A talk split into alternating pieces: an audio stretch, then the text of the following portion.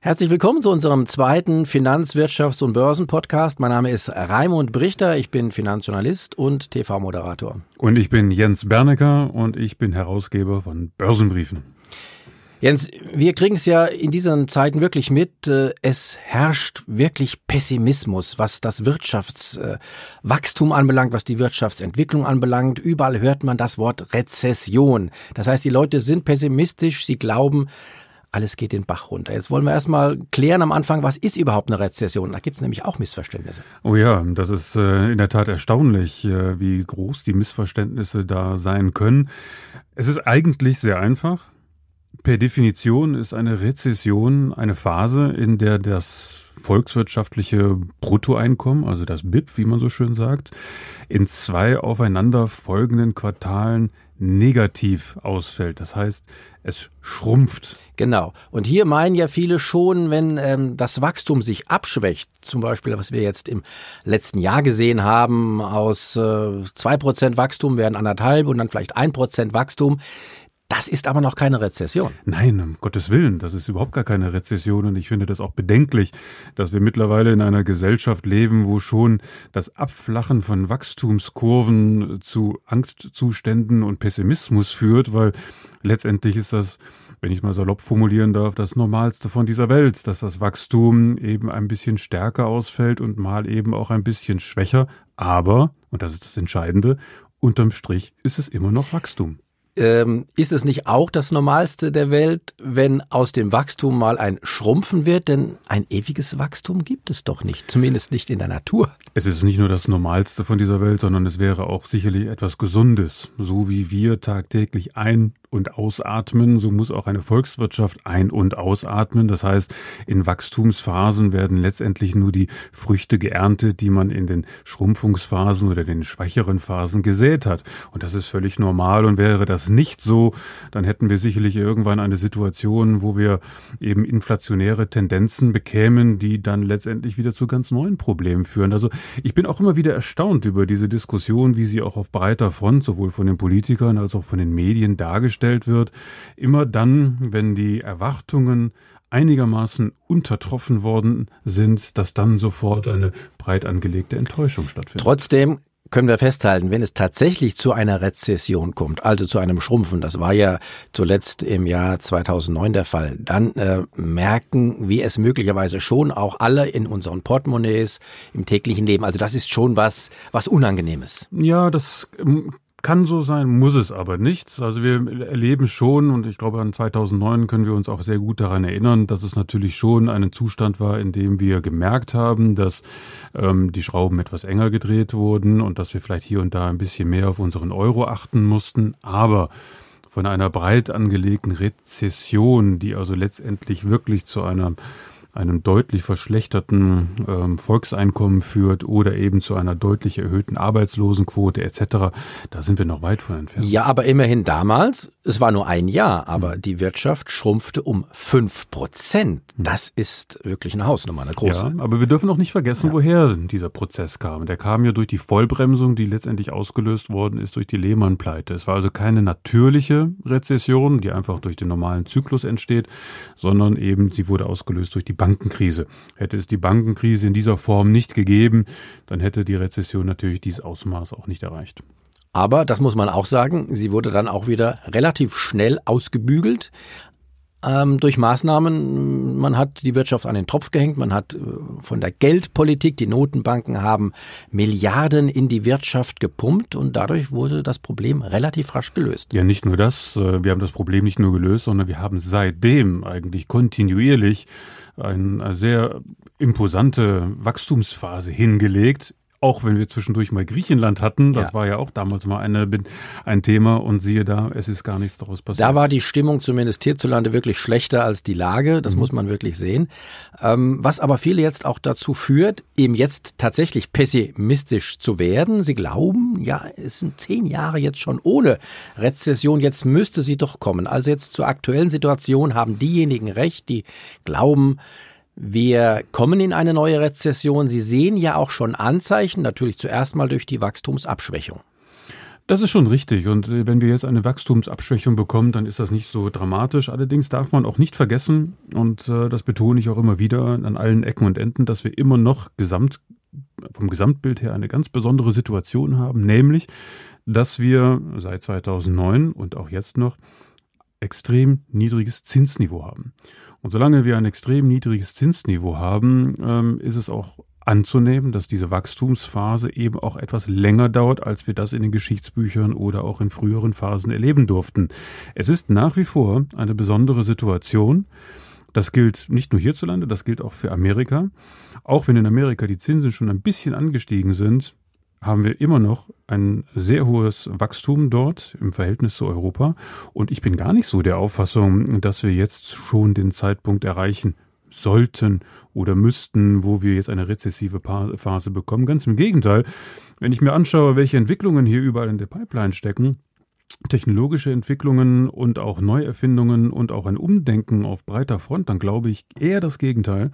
Ich glaube, wir werden jetzt in eine Phase kommen, wo wir erst einmal in eine Überhitzung der Volkswirtschaft laufen könnten, und dann wird es richtig spannend. Wenn man die Zinsen nimmt, muss ich sagen, wenn man die als Indikator für eine kommende Rezession nimmt, dass wir auf lange Sicht überhaupt keine Rezession mehr bekommen dürften, weil ich bin der festen Überzeugung, dass die Zinsen auf lange Sicht, auf Jahre, Jahre, möglicherweise Jahrzehnte, niedrig bleiben werden. Sie können gar nicht mehr steigen. Warum?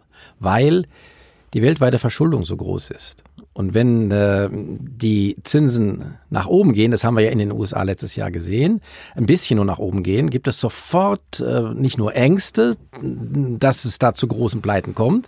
Es gibt dann tatsächlich auch, wenn sie weiter steigen, würde es die großen Pleiten geben. Und genau das ähm, werden nach meiner Erwartung die Notenbanken verhindern. Sie werden also immer wieder einschreiten, und das haben sie ja zumindest schon signalisiert. Die Amerikaner selbst, die äh, New Yorker, also die ähm, U S-Notenbank, hat ja den Zinsanstieg schon gebremst.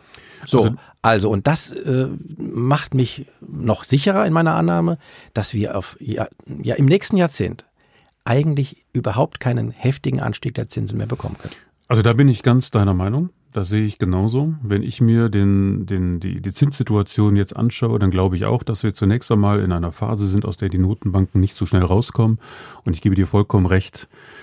Historisch gesehen alleine schon, wenn wir uns mal anschauen, wie so ein Zinszyklus anschaut oder ausschaut aus der Distanz, dann haben wir noch sehr, sehr viel Zeit vor uns. Man darf nicht vergessen, wir kommen von einer Hochzinsphase, das war ungefähr neunzehnhundertzweiundachtzig, dreiundachtzig. Da waren die Zinsen höher als zehn Prozent.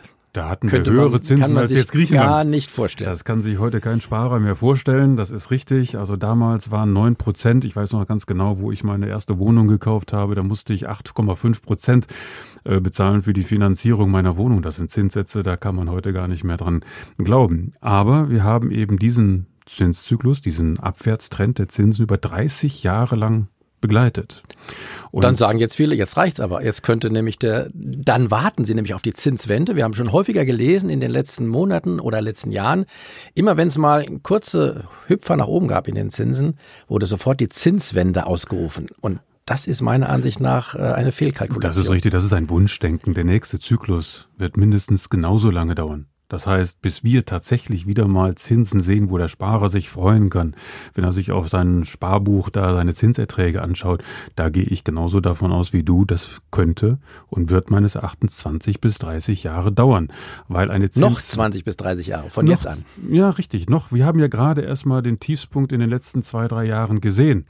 Und ist das jetzt der Tiefpunkt gewesen? Das ist die Frage. Ja, ich glaube ist, nicht. Das, das ist, darüber könnte man in der Tat trefflich diskutieren. Ich gebe dir vollkommen recht, solange wir die strukturellen Probleme, zum Beispiel Italien oder auch Frankreich, Griechenland nehme ich jetzt einfach mal raus, weil da sehe ich kein strukturelles Problem mehr.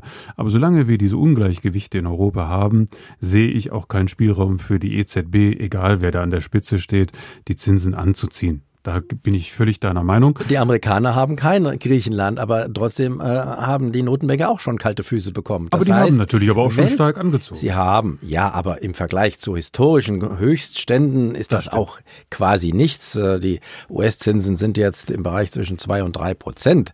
Ähm, auch das ist eine, ja, eine, eine wirklich eine eine ganz geringe Erhöhung im Vergleich zu den Höchstständen von zehn oder fünfzehn Prozent in den siebziger, achtziger Jahren, da, dazu wird es nicht mehr kommen. Und deswegen glaube ich, können wir uns da für die einen auf gute Zeiten einstellen, für die anderen eben die Sparer auf schlechte. Und dann sind wir auch bei dem Thema, dass wir demnächst auch mal weiter diskutieren müssten, vielleicht nicht heute, was macht der Sparer denn, wenn er nichts mehr für seine Zinsen kriegt, aber ähm, das wäre dann ein Thema für einen anderen Podcast. Richtig, das ist auf jeden Fall das zentrale Thema und ähm, das wird auch viele Jahre brauchen, vielleicht ist das auch ein Generationenthema, weil ich natürlich nachvollziehen kann, dass die Sparergeneration, die jetzt vielleicht noch die hohen oder normalen Zinsen oder gefühlt normalen Zinsen in Erinnerung haben, dass die hoffen, dass dieses Niveau wiederkommt und da ist es natürlich sinnvoll, sich neu aufzustellen und zu überlegen, wie kann ich eigentlich meine Altersvorsorge strukturieren. Dieses Niveau wird nicht mehr wiederkommen, glaube ich. Nicht in meinem Leben jedenfalls. Nicht in meinem Leben, in deinem vielleicht auch nicht mehr. Ähm, aber jetzt mal zurück, darauf gehen wir wirklich schon mal später in einem Podcast, ja, sehr gerne, auf die langfristige Zinsentwicklung und äh, die Folgen ähm, für den Sparer. Lass uns noch mal ein bisschen über die gegenwärtige Wirtschaftslage reden. Ähm, das sind ja jetzt auch tatsächlich ähm, verschiedene Risiken, die immer wieder genannt werden, ja, Brexit und Handelskrieg und so weiter und so weiter, ähm, die jetzt unabhängig von den Zinsen auch wirken. Glaubst du, dass die Faktoren so stark sind, dass es tatsächlich jetzt noch doch zu einer Rezession kommt oder einer weiteren Abschwächung zumindest des Wachstums? Also ich glaube zunächst einmal nicht, dass diese Themen so gravierend sind, wie sie gerne jetzt in der Allgemeinheit wahrgenommen werden oder wie sie jetzt auch teilweise in den Medien oder auch von der politischen Seite dargestellt werden. Es ist natürlich sicherlich nicht das, was wir uns als Europäer gewünscht haben, dass die Engländer hier den Exit darstellen wollen. Und wir haben uns auch sicherlich nicht einen Trump gewünscht.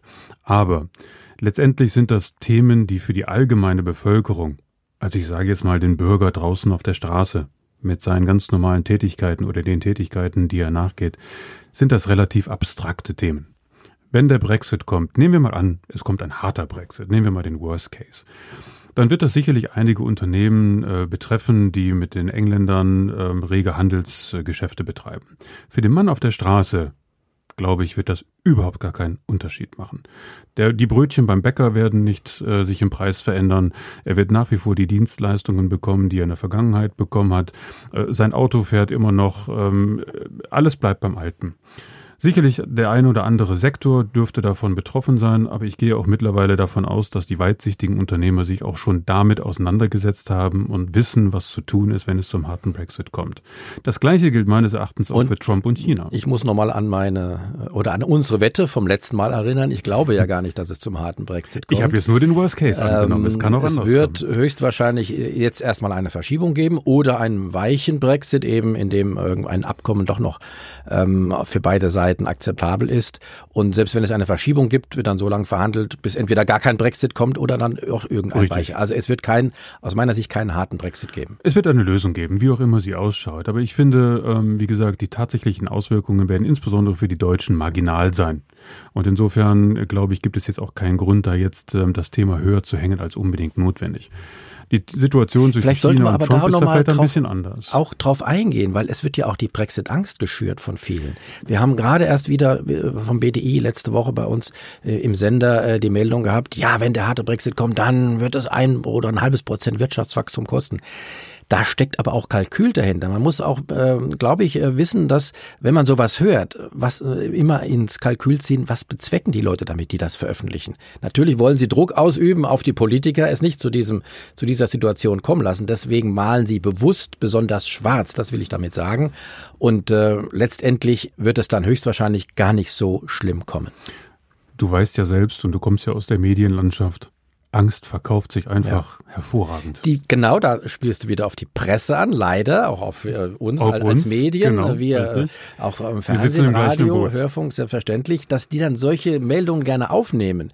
Wenn jemand sagt, ja, ich bin sehr optimistisch, da wird das zwar auch gemeldet, aber wenn jemand sehr pessimistisch ist und sehr äh, schlechte Prognosen macht, dann äh, hat das einen höheren Nachrichtenwert. Ja, das hat einen ganz einfachen Grund, weil wir in Deutschland natürlich extreme Angst haben, das Gewonnene, also das Erreichte seit dem Zweiten Weltkrieg, in irgendeiner Form zu verlieren bzw. in Frage zu stellen. Die Menschen leben hier in einer der besten Ländern der Welt, sage ich jetzt mal. Wir sind vom Wohlstand her gemessen, ich glaube, am Platz drei oder vier, wenn ich das richtig in Erinnerung habe. Jetzt stell dir mal vor, was für einen Ausblick man hat, wenn man eben auf dem Gipfel steht. Egal in welche Richtung du schaust, es geht immer nach unten. Wenn dir also jeder jeden Tag erzählt, du darfst jetzt nicht ausrutschen oder von irgendeiner Ecke kommt jetzt etwas, was dich vom Gipfel stößt, dann hast du Angst. Obwohl es dafür fundamental oder gerechtfertigterweise gar keinen Grund gibt. Aber mit Angst kann man sehr viel Geld verdienen und gerade in diesem Land, du kennst das genauso wie ich, die Deutschen werden ja gerne als ängstliches Volk gesehen. Obwohl es ihnen so gut geht, sind sie eigentlich ängstlich.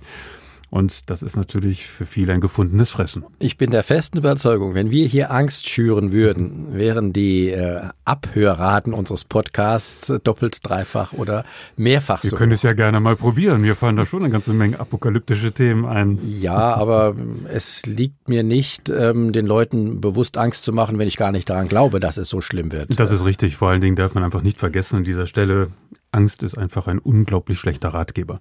Wir werden nie in einer Welt leben ohne Risiken. Es geht auch nicht darum, Risiken zu umgehen oder zu vermeiden, sondern es geht darum, mit Risiken umzugehen. Und ich glaube, darin liegt die Herausforderung auch an den deutschen Anleger, wenn er sich die Frage stellt, wohin mit meinem Geld? Ich glaube sogar, wenn wir jetzt über Angst reden, dass irgendwann unser, darüber können wir auch mal in einem späteren Podcast diskutieren, dass unser gesamtes Finanzsystem äh, einmal crashen wird. Äh, aber ähm, ich sage, auch das wird äh, zu überleben sein und danach wird es einen neuen Anfang geben. Ähm, jetzt auf jeden Fall rechne ich nicht damit, deswegen kann man sowohl irgendwann glauben, unser aller Leben ist mal zu Ende, trotzdem sind wir jetzt optimistisch, das geht noch ein paar Jahre und das glaube ich auch. Ähm, auch was die Wirtschaft anbelangt, bin ich äh, relativ optimistisch, das haben wir uns jetzt auch ja durchaus erarbeitet, wir sind uns einig, es wird keine Rezession geben, glaube ich, wenn man das als Fazit dieses Podcasts jetzt äh, nehmen kann. Ähm, vielleicht eine Ankündigung schon für den nächsten Podcast. Ähm, du hast mir vorhin erzählt äh, im Vorgespräch, dass du jetzt besonders optimistisch bist, gerade für die Autobauer, speziell für die Volkswagen-Aktie. Und das würde ich gerne im nächsten Podcast mit dir diskutieren, warum du, wo es doch jetzt eigentlich sehr schlecht um die Autoindustrie bestellt bist, gerade jetzt so optimistisch bist. Das erzähle ich dir dann gerne. Da bin ich gespannt. Bis zum nächsten Mal. Das war's für heute. Ciao, ciao. Wiederschauen.